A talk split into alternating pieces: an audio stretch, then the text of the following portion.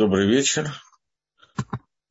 Э, мы с вами находимся в обсуждении такой очень нестандартной темы в Дере Гашема – воздействие именами и понятие колдовства. То, что мы обсудили, что я не все буду повторять, естественно. Ой, все время создается впечатление некого противостояния понятия человека и его души где на самом деле находится то самое эго, в теле болтается между нейтронами в мозгу или неким образом сливается с душой. Ну, это верно, что человек – это противостояние двух начал, телесного и духовного начала. Внутри духовного начала это противостояние Ецарготов и Ецаргара, э, позитивный, позитивного Ецара и негативного Ецара. И нахождение души нельзя описать, в каком месте тела находится душа, и во время вскрытия маловероятно, что патологоанатом найдет душу. Душа находится внутри тела во многих местах. Нижняя часть души, двигатель, отвечающая за двигательные функции нефиш, находится в крови человека. Э, более разумная часть, рог, находится внутри разума человека, внутри мозга, но она не имеет телесного молекулярного строения, поэтому ее нахождение внутри мозга это не совсем все-таки то, что можно измерить душеметром. И, э, наконец, нашама, она то, что находится над человеком. Она находится вот э, вокруг уже всей структуры человека в аспекте, который называется макив, то, что окружает его.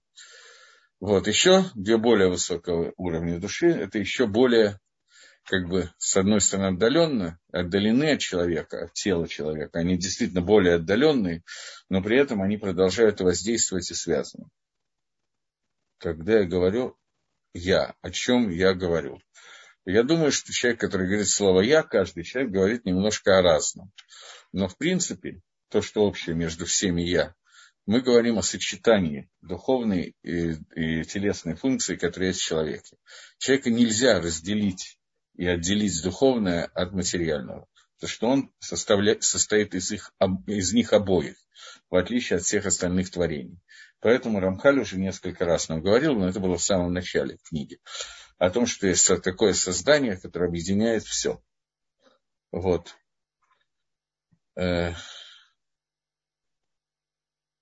Рох разве не в сердце находится? В сердце тоже он находится. В сердце тоже он находится. Смотрите, мы это все уже немножко читали. Рох – это то, что отвечает за речевые функции человека. Речевые функции человека связаны с его разумом и связаны с его чувствами одновременно. Поэтому рох находится и в сердце, и в мозгу. Нефиш сихлит, разумная душа, она руководит понятием разговора, понятием речи, но она же связывается еще более тонкими вещами, которые связаны с каванот, с мыслями.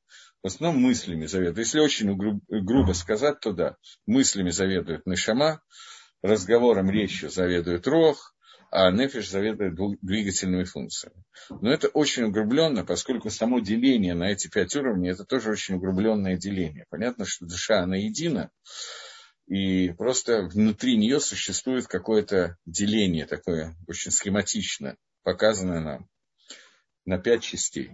Это связано с параллелью пятью, пятью частями неделимого Всевышнего, который воспринимает через мир Ацилус. Но я думаю, что более или менее я осветил, если я правильно понял вопрос, и мы вернемся к тому, э, о чем мы сейчас говорим. Но это правильно, что человек постоянно находится в конфликте с самим собой, у человека есть двойное «я», и это двойное «я» объединяется в единое «я», и это и есть конфликт между духовностью и материальностью. И этот конфликт разные люди решают по-разному. Маркс решил, что бытие определяет сознание, а Тора должна решить немножко иначе. Поэтому нам нужно понять, к кому больше мы относимся, но, безусловно, влияние материальности будет постоянно и всегда существующим. И нам надо просто научиться каким-то образом делать так, чтобы эта материальная часть, которая есть в человеке, она действительно существовала, но она подчинялась духовности. Поскольку на эту тему как-то вот задан вопрос, то я закончу эту идею. Мир состоит из нескольких, все существование, время делится на несколько аспектов времени. Аспект, в котором мы живем сегодня, период, в котором мы живем, сегодня живем, это период, в котором мы говорим о том, что действительно, хотим мы этого или нет, но бытие очень сильно определяет сознание.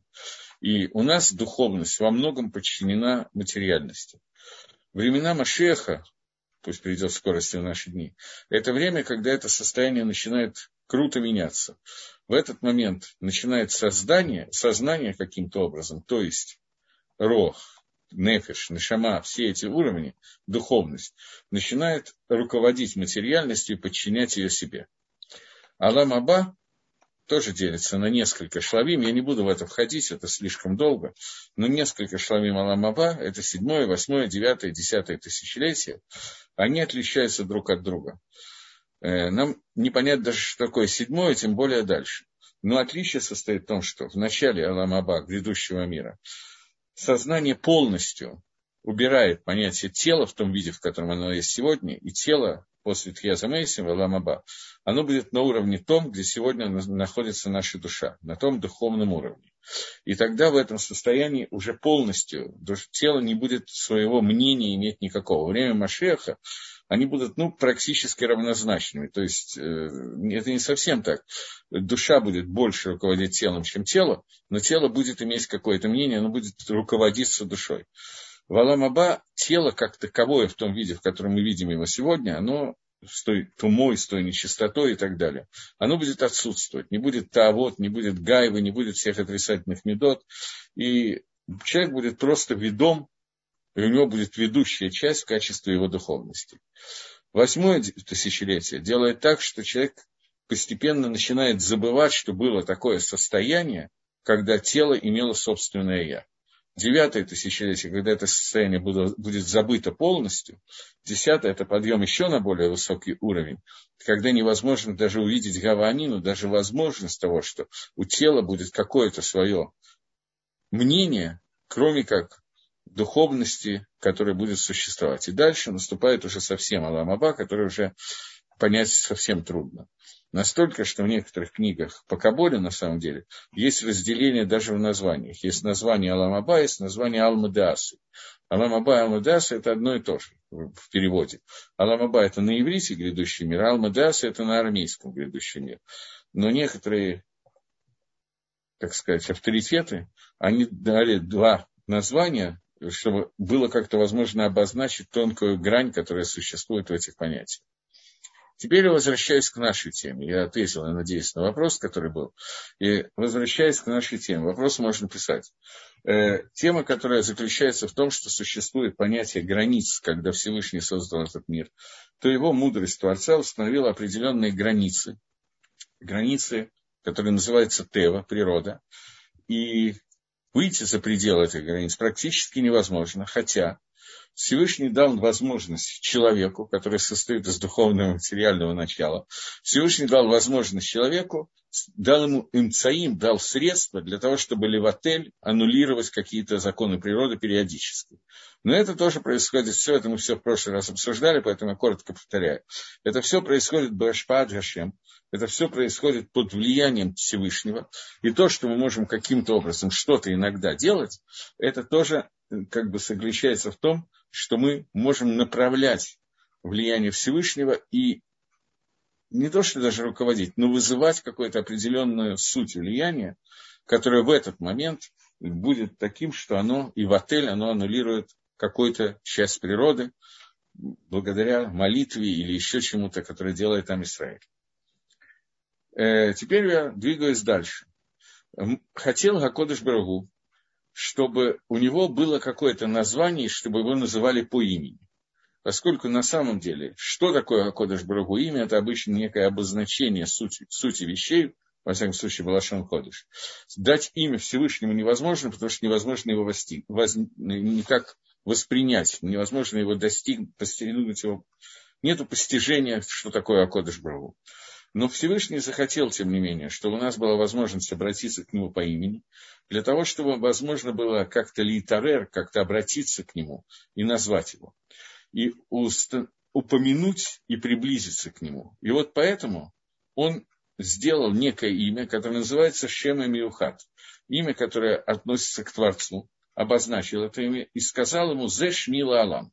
Имеется в виду четырехбуквенное имя Всевышнего, которое названо в Торе, когда Кодыш Баругу отвечает Маше на вопрос «Как я скажу на Израиль, кто тебя послал?» э, Всевышнему отвечает, что ты не должен спрашивать, кто меня послал, у меня нет имени. Альпима Асай, они не кра. В соответствии со своими действиями я получаю то имя, которое соответствует действию, которое я сейчас делаю.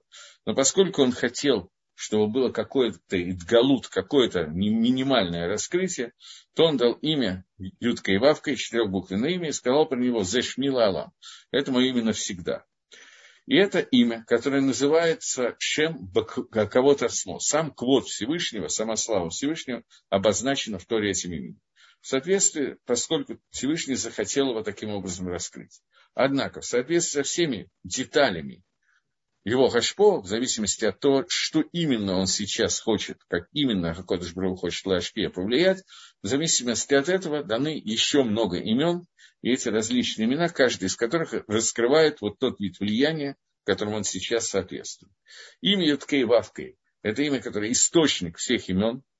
Понятно, что мы не будем сейчас Лаге Шемба Тиатаф обсуждать это имя всеми буквами. Надеюсь, что мы до этого не дойдем все-таки. Но суть четырехбуквенного имени Всевышнего, это глагол «быть», поставленный одновременно в три времени, настоящее, прошедшее и будущее. Поэтому многие переводят его, поскольку перевести это никак невозможно, это даже на иврите невозможно понять, это надо обсуждать, и на эту тему много можно говорить, и не все, что можно говорить, можно говорить. Некоторые вещи говорить просто по имени Всевышнего нельзя, многие. Но суть это, если в двух словах, это глагол «быть» в трех временах, поэтому по-русски часто его переводят слово «сущий», что ничего не отражает. Э, правильный перевод – это тот, кто был, есть и будет. Тот, который является Адон, господином всего, руководящий всеми силами, которые существуют. Это вторая кавана. И третья кавана, все они как бы практически обязательные каванот при чтении первого посука Шма. В остальных местах Вильнюсский Гаон, это Махлок с решением. В тоже посак, что нужно иметь в виду и то, и другое. А Вильнюсский Гаон пасах, что достаточно, недостаточно, а правильно ли Итковен во всех остальных местах во время молитвы, где написано четырехбуквенное имя, надо ли Итковен только иметь кавану только Адон Коль господин всего мира. Вот, но, но в первой строчке Шмала Кулалма, по всем мнениям, нужно иметь сразу несколько каванот. Кавана – господин всего мира, всех миров, более верно, наверное, сказать. Э, тот, который был, есть и будет, и глагол «быть» поставленный в побудительное наклонение. По-русски очень трудно перевести, на иврите это глагол, есть глагол «льет», а есть глагол «легавот». Тот, который осуществляет, биньян гефиль, тот, кто осуществляет все, делает так, что все существует. То есть он не только был, есть и будет, но он одновременно в трех временах делает существование всего. Воздействие, которое без этого воздействия все бы исчезло. Поэтому все миры существуют только потому, что Акодыш Бру продолжает на них воздействовать, продолжает их творение.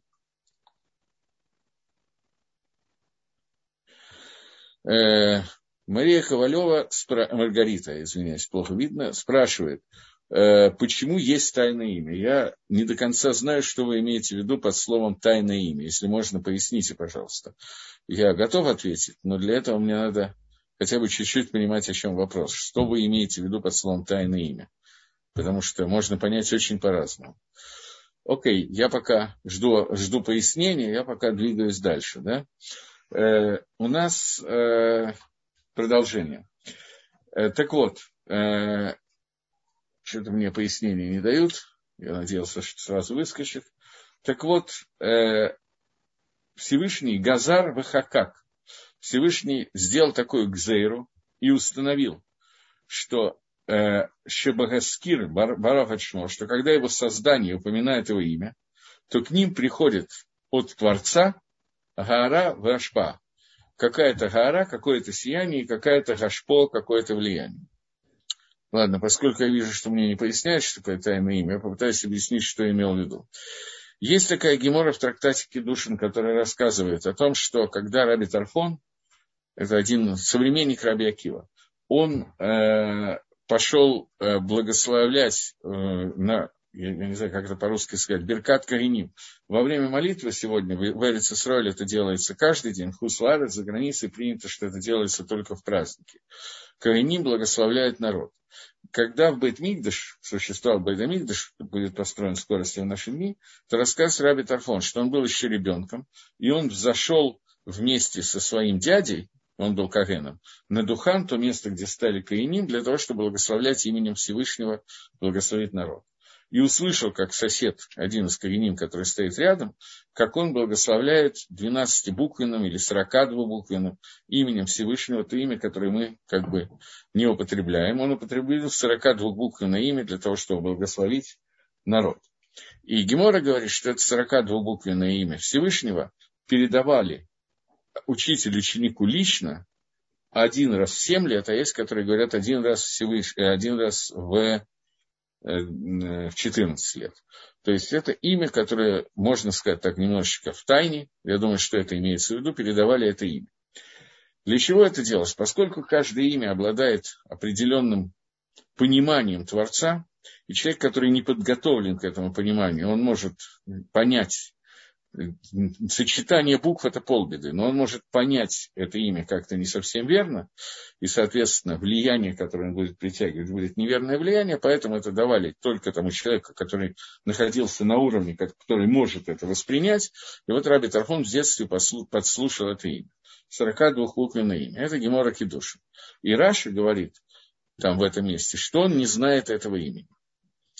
В другом месте, в втором перике Хагига, Рабейну там, приводит, где находится это имя, а приводит это еще несколько мест, которые есть. И это не одно имя из 42 букв, их есть несколько имен 42 буквенных, поэтому я не э, знаю точно, какое имя услышал Раби Тарфон.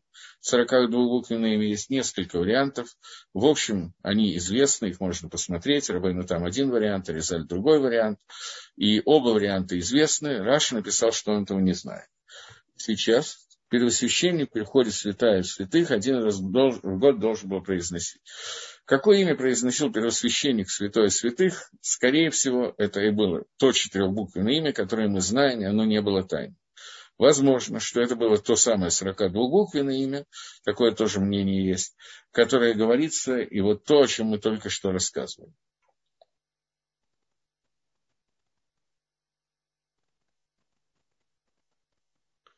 Что-то я не врубился.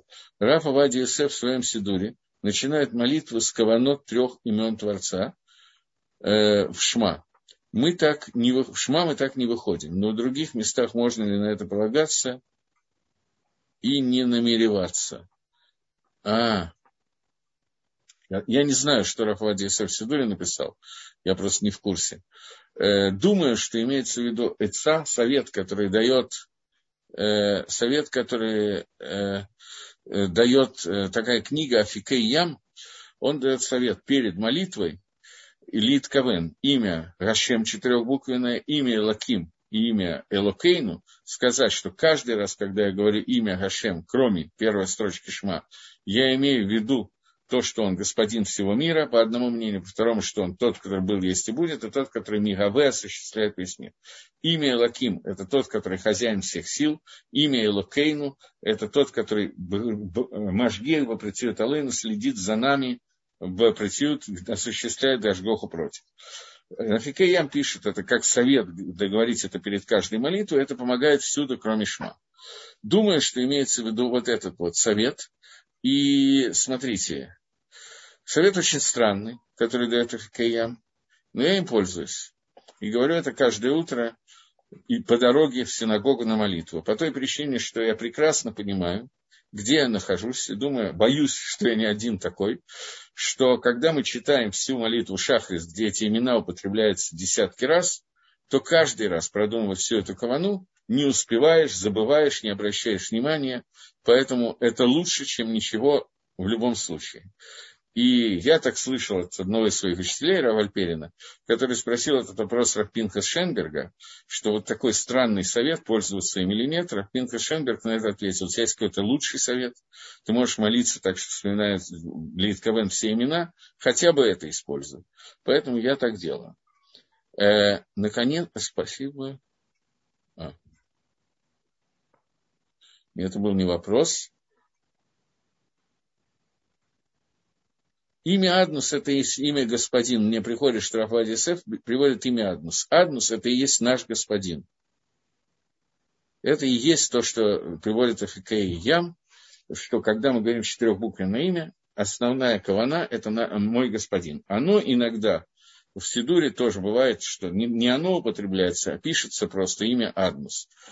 Кавана та же самая, мой господин. Только в четырехбуквенном имя есть махлоки, что надо лит кавен. Махлокис между Рабейн Йона и Туром. В Шельканорах пасак, что надо лит кавен все три каваны, а Агро пишет то же самое. Можно это делать. Можно это делать, потому что лучше нет, невозможно ничего сделать. Откуда в Торе могли взяться арамейские слова? В Торе арамейские слова употребляются всего один раз, когда Лаван с Яковом заключает договор, то они делают такую груду камней в качестве идута, свидетельства о том, что они заключили мир. И эта груда камней на иврите в Торе называется, Яков назвал ее Галь-Эт, а Лаван его сказал на арамейском, потому что он был из этого места, Игар Сахдута. И это единственный раз, когда в Торе употребляются арамейские слова, откуда они могли взяться. Потому что в это время уже существовал язык, на котором говорили Бавели. Понятно, что он менялся как в течение времени. Но, тем не менее, корень этого языка возник во время Авраама Вину, во время, когда Вавилонская башня была разрушена. И есть определенный смысл, почему именно на арамейском надо было вот эти слова вложить в уста Лавана и пересказать на вторе. Окей, я вижу, что я на вопросы ответил. Двигаемся дальше. Э, так вот, мудрость Всевышнего установила, что надо легаскир упоминать э, бруав эчмо. Когда творения упоминают имя Всевышнего, то им приходит Гаара Вашпа, а свет и Гашпа влияние со стороны Всевышнего. И об этом сказано в посуке. Когда Всевышний говорит, это в книге Шмот сказано, «Беколь макома шерескира шми, аво алейха варахтиха». В любом месте, где, где ты упоминаешь мое, где ты упомянешь, наверное, правильно сказать, мое имя, я приду к тебе и благословлю тебя. Это слова, которые написаны прямо в прямом тексте Хумаша.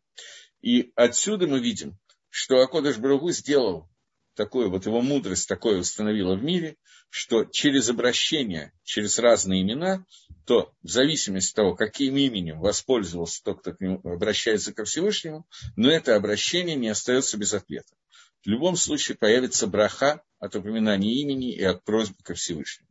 Понятие брахи, когда мы говорим Барух Хата Хашем, благословен ты Всевышний, об этом очень подробно пишет Нефиш Гахаим во второй главе, э, второй, не во второй главе, а второй шар. У него есть э, несколько, четыре шара, и в каждом шаре много глав. Так во вторых воротах, во втором шаре Нефиш Хахаим очень много места уделяет понятию тфила, понятию молитвы.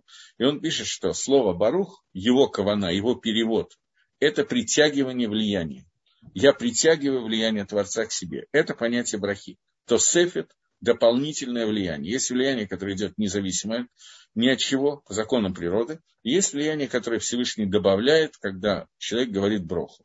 Любую броху, начиная от баре при э, гаец, благословен Всевышний, который создал плод дерева, и кончая любой брахой шменесра и так далее. Понятно, что влияние разные люди притянут разное, упоминая одно и то же имя, в зависимости от каваны, в зависимости от того, что происходит, уровни человека и так далее. Но в любом месте, где это упомянуто, в любом месте будет Тасефит Брахи, будет дополнительное влияние Всевышнего на мир.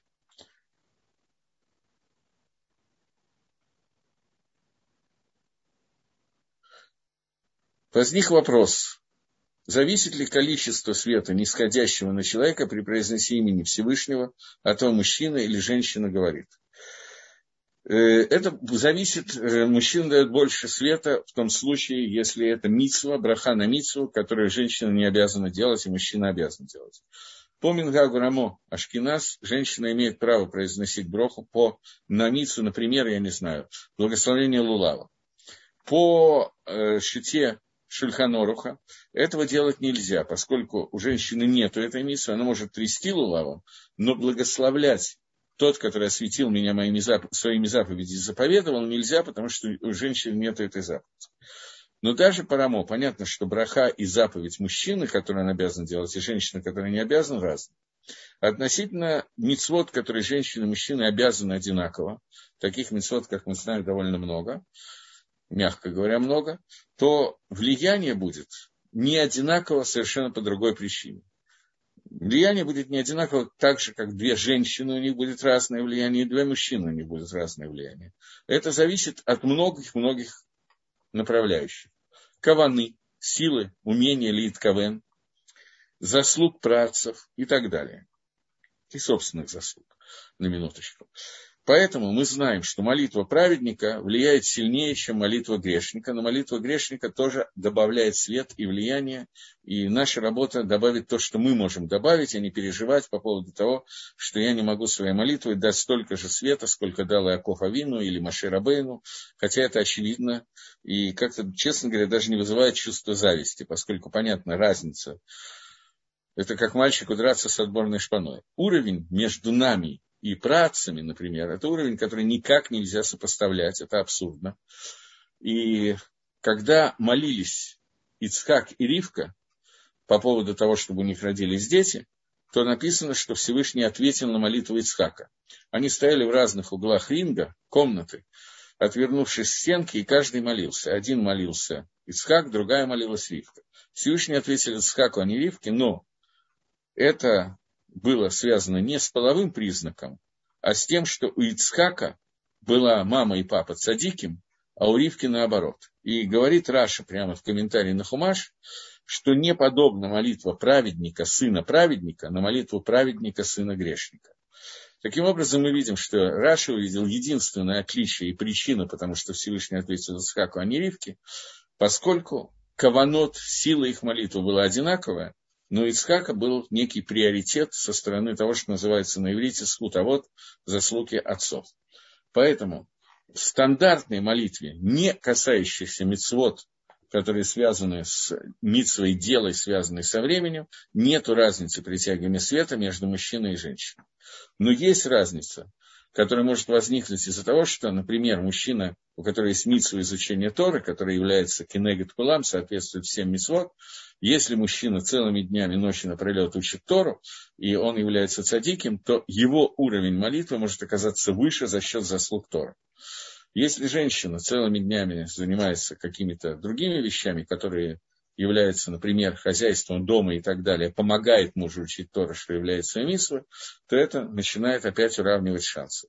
И тогда у нас начинается вопрос, уже связанный с другими вещами, то есть побочными. Но здесь главное не принадлежность к мужскому или женскому полу, а немножечко другие аспекты. Так вот, в любом месте говорит Рамхаль, что говорит, сказано в Хумаше, что Ашем нам говорит, в любом месте, где будет упомянуто мое имя, приду я и барахтиха, я тебя благословлю.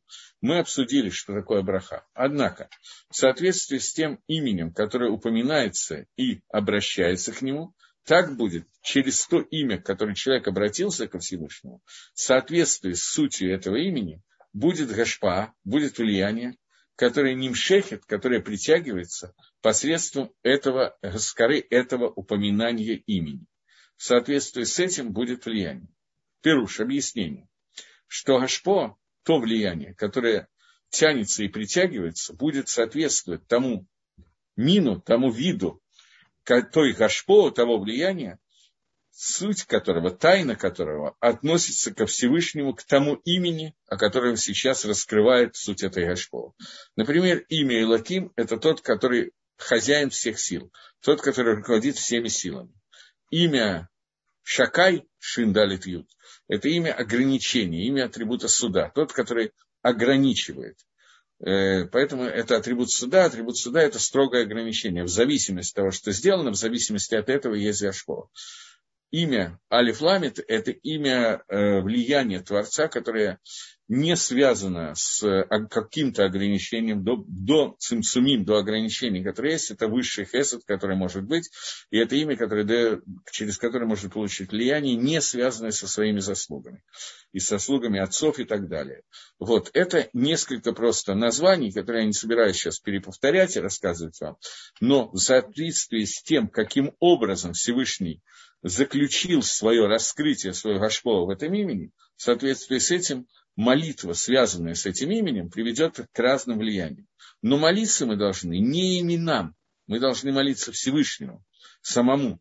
Просто воспринимаем мы через какие-то воздействия, которые есть от Творца, потому что так воспринять Всевышнего невозможно.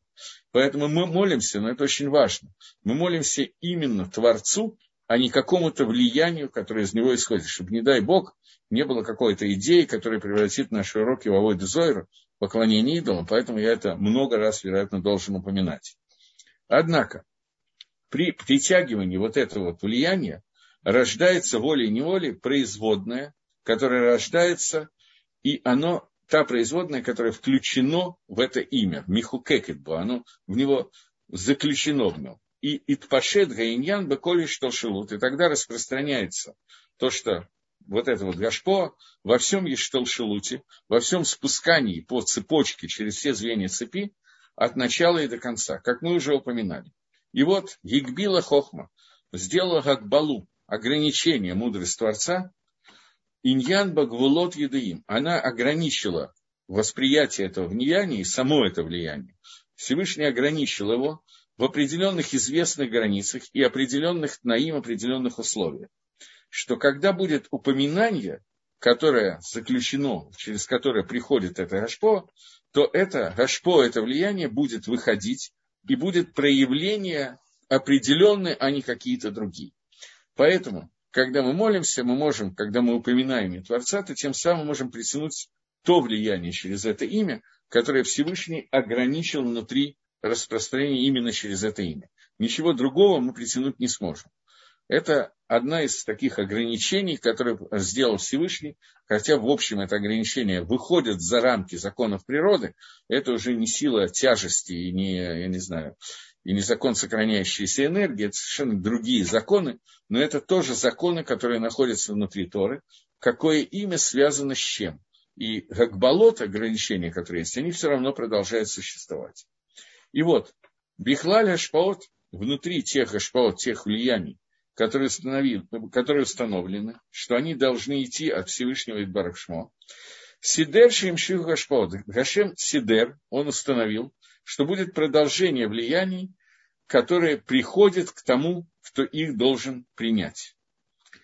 И тогда внутри этой цепочки и в атлу будут аннулированы силой этого нового влияния те границы, которые были ограничены природой, как мы уже упомянули.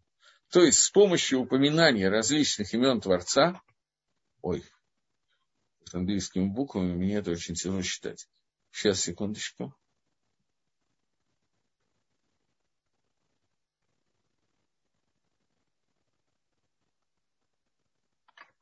Есть такое тайное имя, что только сам Творец мог его произносить через пророка Рашкаима. Пожалуйста, немного об этом. Я не знаю, что имеется за имя, которое тайное имя, которое пророк говорил через, то есть Всевышний говорит через пророка, я не знаю, о чем идет речь. Обычно то, что написано прямым текстом, что Хашем, когда разговаривал с Маше Рабейном, большего раскрытия, чем раскрытие Маше, никогда не было. Маше было раскрытие Всевышнего максимальное из всего, что возможно. И Маше Рабейну сказано было, что я тебе открываю с четырехбуквенным именем Всевышнего, а працам Авраама, Ицхаку и Якову я раскрывался через имя Шакай. Поэтому раскрытие твое, оно выше, чем их раскрытие. Это в Паршат ВР приводит Мидраш, фактически это слова Хумаша. Даже просто в Торе написано. Поэтому самое высокое имя Всевышнего, оно остается Юткой и Вавкой. Есть какие-то 42-буквенные имя, что-нибудь в таком духе, или 12-буквенное имя, которое я могу объяснять, но не думаю, что этим надо заниматься на уроке по, в интернете. И вообще не уверен, что этим надо заниматься на уроках, вот таких вот более или менее начинающих. Но эти имена, о которых идет речь, они являются неким оттенком четырехбуквенного имя, которое вытекает из этого имени.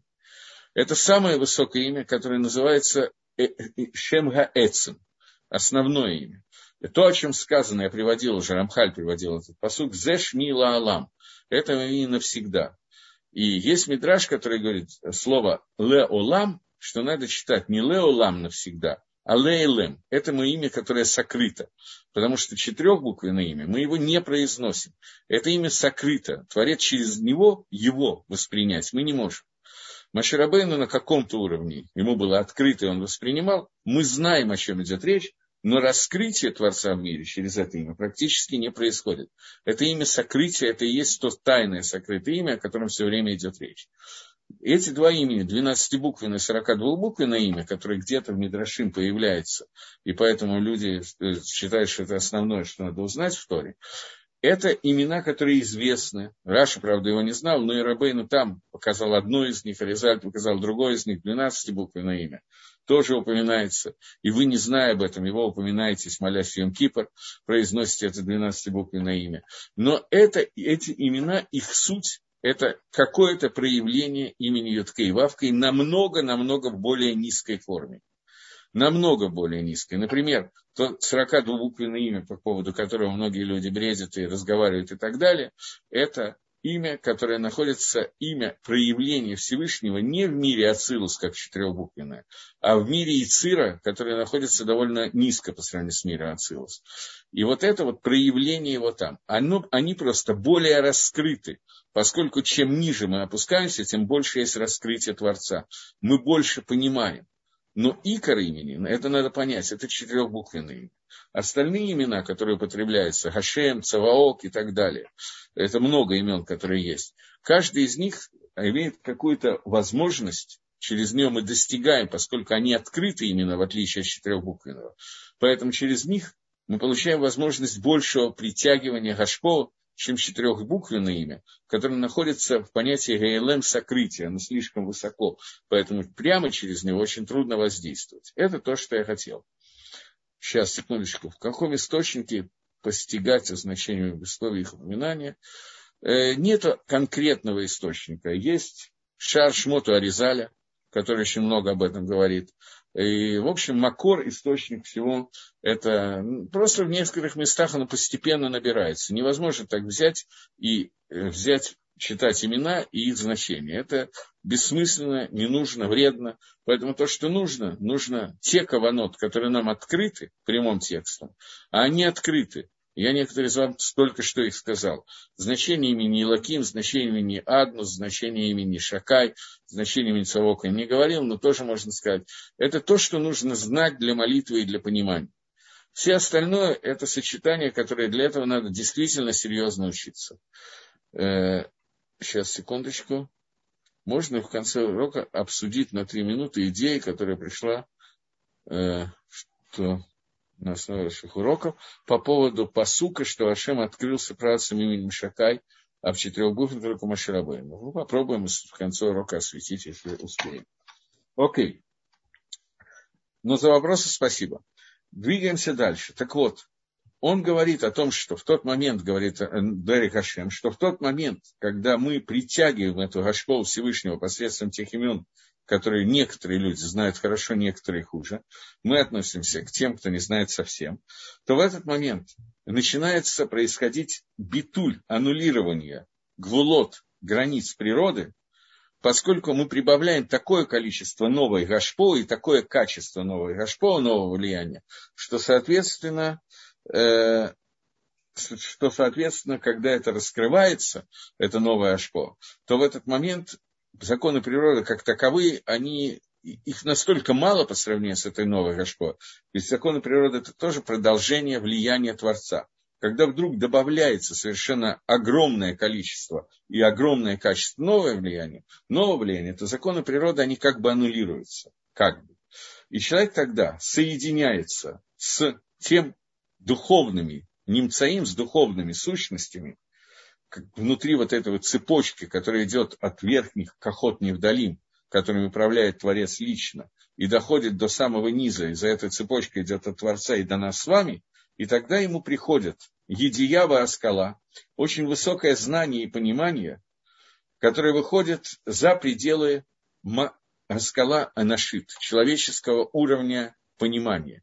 Человеку вдруг открываются какие-то вещи, которые на нормальном уровне развития мозга человека на уровне Эйнштейна и выше, оно невозможно такое понимание, как ему открывается в тот момент, когда он через постижение Гашпол Всевышнего, через принятие Гашпол, которое он вызвал в молитву и упоминание имен, ему что-то достигается. И к нему приходят еще другие иньони, которые являются ветвями того, о чем мы сейчас говорим.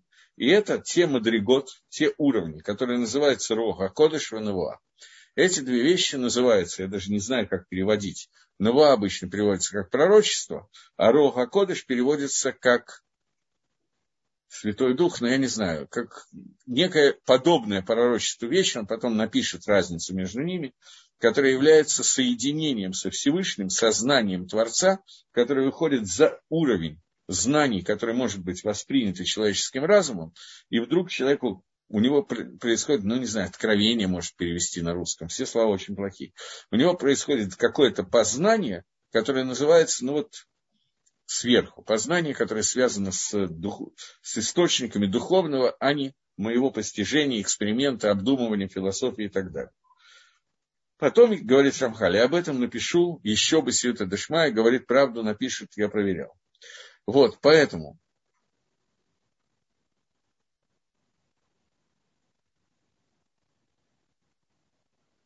Появилась новая надпись, значение которого я не понял.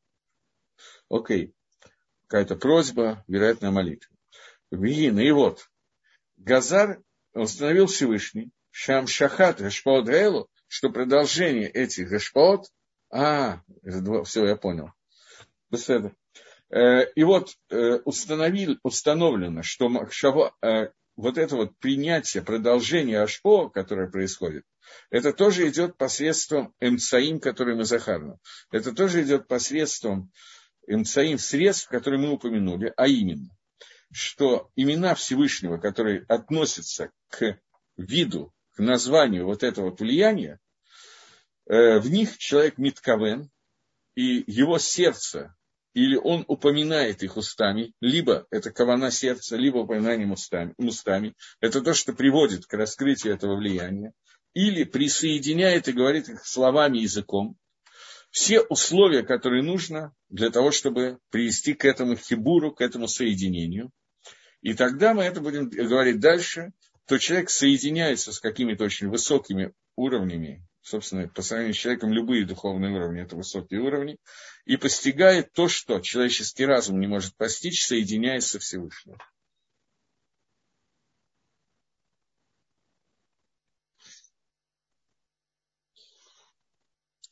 Имя Цаваок – это имя, которое означает, что Всевышний, его Шорош, находящийся в мире Ацилус, он руководит всем воинством, которое существует, всеми Сава – это воинство. Всем воинством, всеми свитами, которые находятся в мире Брии.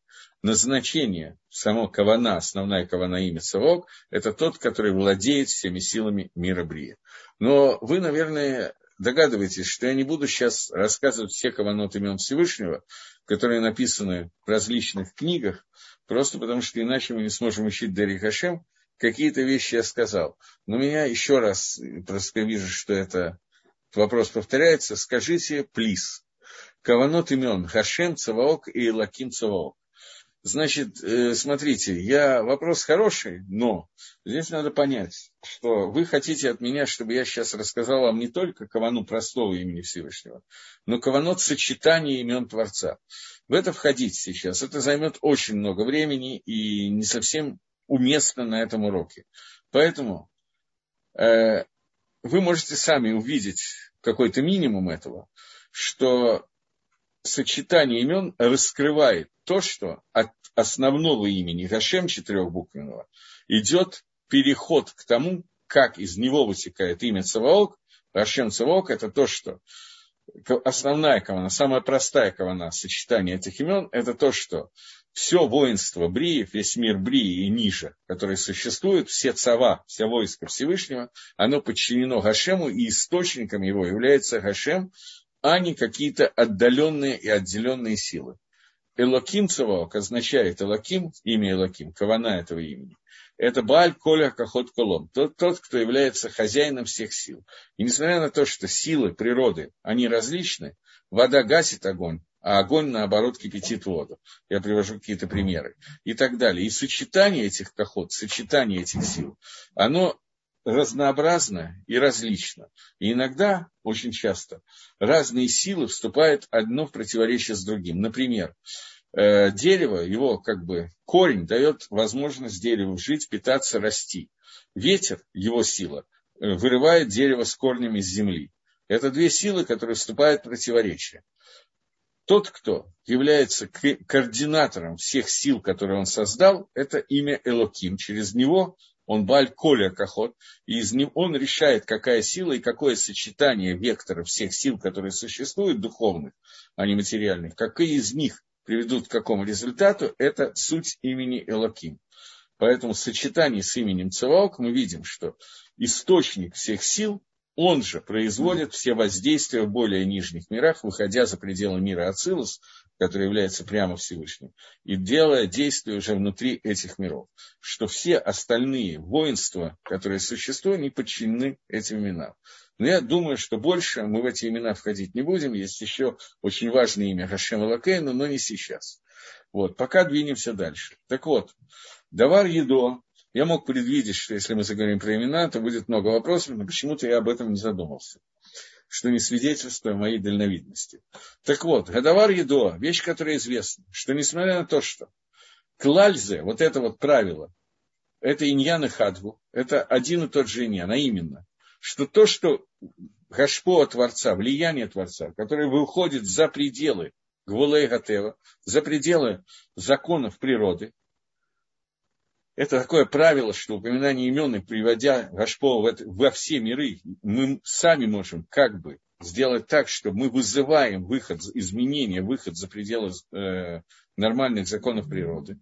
Но детали этих вещах, это клаль, это общее. Но детали этих вещей, их бесконечно много, в соответствии с Сидреем и Циют, Венемцоем и Адригатан, в соответствии с тем, что насколько Мисубах, насколько много бывает седера, бывает порядка того, как существуют все создания, и соответствует бесконечному количеству созданий и мадригот ступеней каждого из созданий. Потому что в соответствии с, с тем, как природа, оно установлено всех немцоями, они уже как бы установлены и обозначены, есть определенный седер, определенный порядок, также существуют детали и мы видим, что в природе этих деталей очень много. Например, есть сила земного притяжения, есть сила земного притяжения в воде, когда тело падает в воду, то там из-за плотности воды скорость падения не такая же, как скорость падения в воздухе. Ускорение свободного падения в воздухе – это же, в воде оно совершенно другое, потому что есть сопротивляющие силы. Я взял только две силы механические, физические силы. Если мы возьмем и рассмотрим это в совокупности, в комплексе, то нам придется вспоминать некоторые задачи из физики, э, ну, школьной программы, которые меня доводили – но я помню, приходилось решать. Электрон влетает в магнитное поле, вес электрона, масса, заряд, магнитное поле, его заряд и так далее. И надо было рассчитать все силы, чтобы понять, если он влетел на этой высоте, на какой высоте он вылетит. И там надо было делать просто анализ всех сил и считать, как они подействуют. Это простой пример, совсем примитивный пример, который из школьной программы. Так, так же, как в природе есть бесконечное количество вот этих вот вещей, различных сил, также есть такое же количество частных деталей, то есть бесконечно плюс, плюс еще много, которые вытекают из гашпаот, из различных видов гашпаот, то есть влияний, которые нужны для того, чтобы восполнить любую вещь со всех элементов, со всех сторон. Поэтому мы не можем рассчитать даже близко, каким образом ту гашпо, которую мы выведем каким-то именем Всевышнего, который мы назовем, помолимся, обратимся и так далее – мы не можем рассчитать, насколько и как она изменит законы природы, как она выйдет за границы. Потому что это тоже надо рассчитывать с учетом многих-многих вводных данных, которыми мы не обладаем. Если бы мы обладали каким, какой-то частью люди, которые очень грамотно обладают, то они могут произвести этот расчет. Не стопроцентный, не так, как электрон, который влетает в магнитное поле, потому что там все силы и притяжения указаны более или менее точно.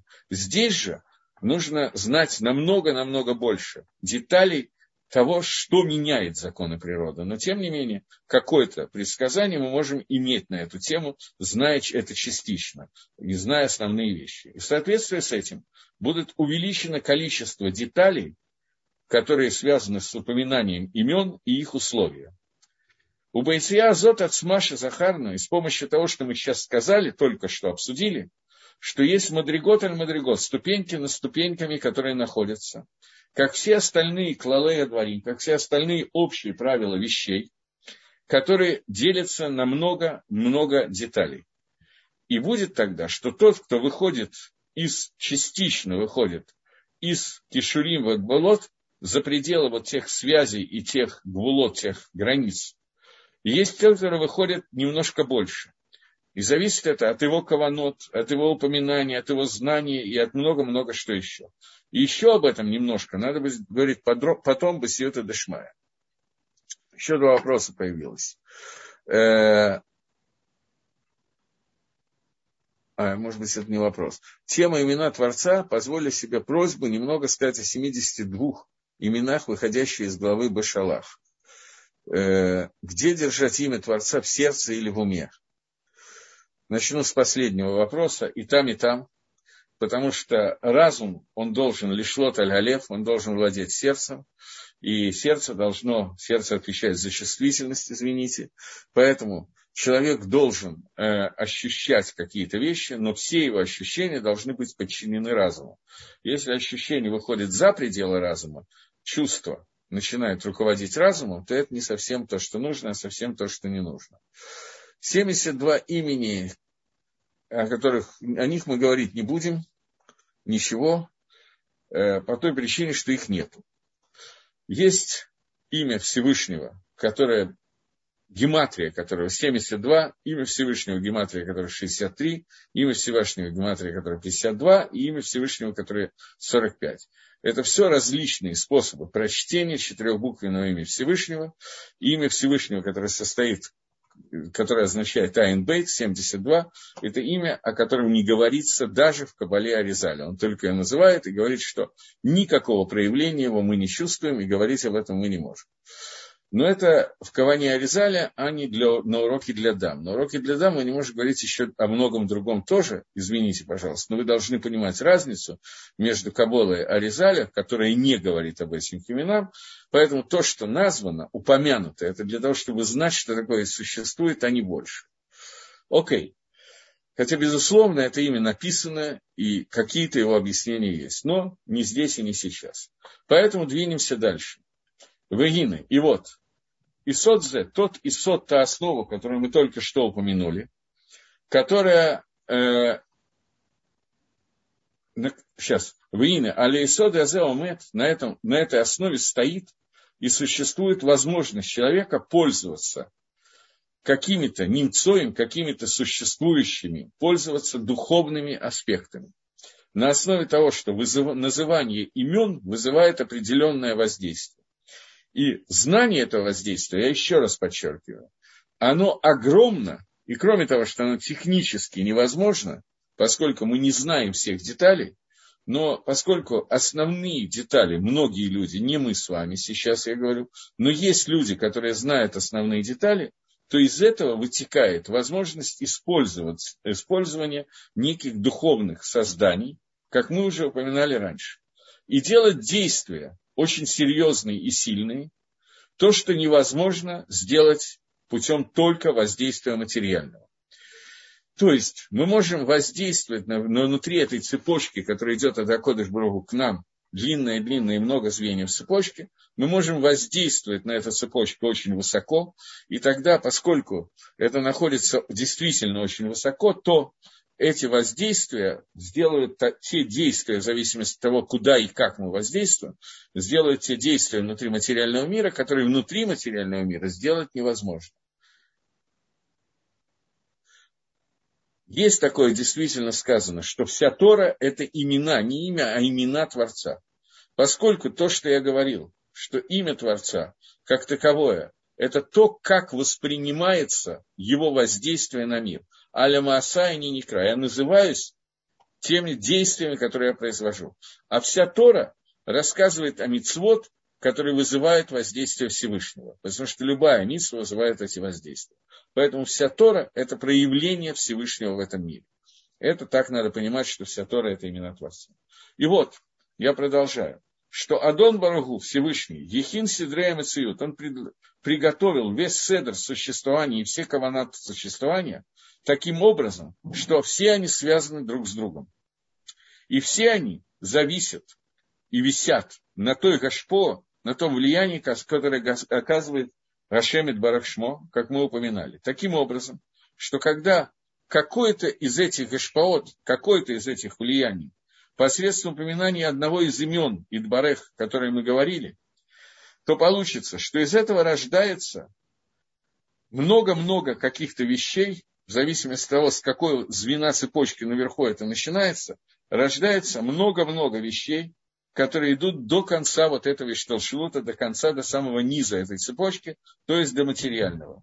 И вот он, и Барахшмо, Всевышнего Благословенного имя, он и Мацели Кровав, Ашем, он находится, проявляется, воздействует на того, кто упоминает это имя и молится Творцу с этим именем. В соответствии то, как он сидер, то, как он это установил, и то, как он этого захотел. И он просвещает, дает свет этому человеку.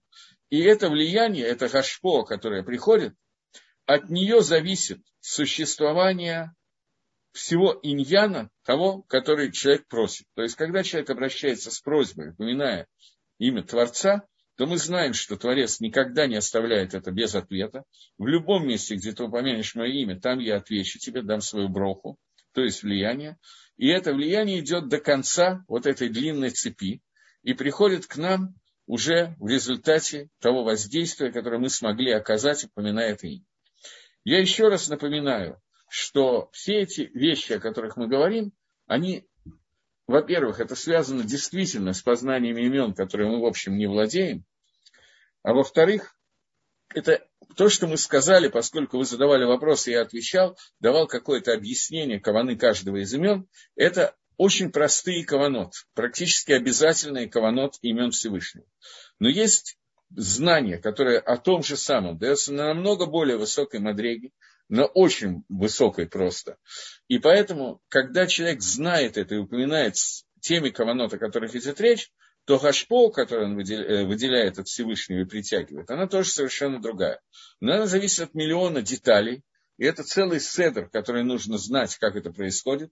И в такой ситуации есть переход за пределы гвулот, за пределы законов, ограничений, которые есть внутри этого мира, поскольку законами руководит Всевышний, и он же, прибавляя свою гашпо, добавляет что-то. Знание и умение использовать духовных созданий могут навредить, да, и мы на этом, вероятно, уже начнем на следующем уроке об этом говорить. Я думаю, что сегодня начнем, но да, могут навредить, и надо увидеть как. Но дойдем до этого. Есть версия, что основатель христиан использует имена для своих чудес. Так ли это? Есть такая версия. Ее я видел в Тосфос, комментарий Тосфос на э, в Геморе Шаббат. Там выясняется о том, может ли человек, человек, который пишет на теле, пишет какое-то слово на теле, называется это или не называется это нарушением э, законов Шаббата. И если это э, нарушение законов, зависит это от того, это дерих или это лодерих. Обычно так делают, и обычно так, или обычно так не делают. Если обычно так не делают, то Тору я не нарушил, я нарушил только заповедь Рабана. И Гемора рассказывает, Гемора это очень неподробно не, рассказывает из-за христианской цензуры, которая попала в ШАС, что на воротах э, Бейтмигдаша, на одних из воротах, было написано имя Всевышнего, одно из имен, которое человек забывал. Пока он находился в Бейтмигдаше и видел, он помнил, но он его забывал. Это имя обладало очень высоким уровнем воздействия. И этот человек взял и написал его на, на теле. Просто себя на теле, чтобы не забыть этого имени. И таким образом он смог сделать определенные чудеса. Э, есть другие тоже версии. Он был учеником Раби Бен Пархия, который был очень высоким Талмитхохом, одним из двух руководителей того поколения, и он от него выучил очень много и использовал эти знания Торы, когда отделился от Торы. И Гемора говорит, что да, этот человек действительно написал имя на, у себя на ноге, и поэтому, не Гемора, Тосфос говорит, и говорит, что поэтому шаббат, человек, который пишет на теле, его можно убить за нарушение шаббата, потому что мы видим, что это дерих, люди пишут на теле. Но Гемора это отодвигает и говорит, что он был шойта, он был сумасшедший, и не приводит доказательства из сумасшедших. Но вы правы, эти два последних вопроса, которые были заданы, несмотря на то, что авторы разные вопросы, но это один вопрос с разных сторон что поскольку нам надо обладать огромными знаниями, связанными с, связанными с э, именами Всевышнего, для того, чтобы им пользоваться, то человек, который нарушает какие-то правила техники безопасности, назовем это так, он может навредить. Поэтому, если знания не полные, то это может навредить. Самое забавное в этом истории, что Шульханорах, понятно, не приводит, как именно пользоваться именами Всевышнего, но задают вопрос, можно ли это делать, и Лагалохо, он пишет, что это можно делать, но редко, и только человеку, который достиг очень высокого уровня, не только в знании Торы, но и в своих моральных качествах. Поэтому и делать можно только редко, этим нельзя пользоваться постоянно. Потому что одна из причин, которая происходит, что мы видим только часть воздействия, которая проявляется. Остальная часть воздействия мы не видим.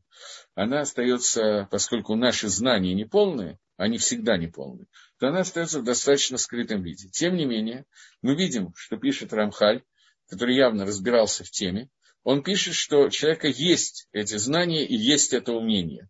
То есть это то, что Акодыш Брагу нам дал. Поэтому частью этих вещей пользоваться можно. Вот, я просто не знаю, что мне делать дальше в связи с отсутствием Равзильбера по непонятным причинам. Может быть, можно ему звякнуть и узнать, что происходит.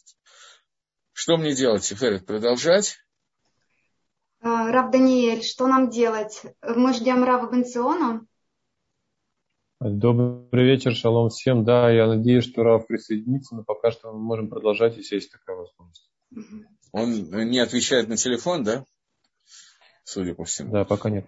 Окей, давайте тогда попробуем. Просто следующий абзац очень большой, я не хотел его начинать. Ну, начнем. Если есть вопросы, то мне может быть проще сейчас на вопросы, потому что там я могу легче в любой момент остановиться.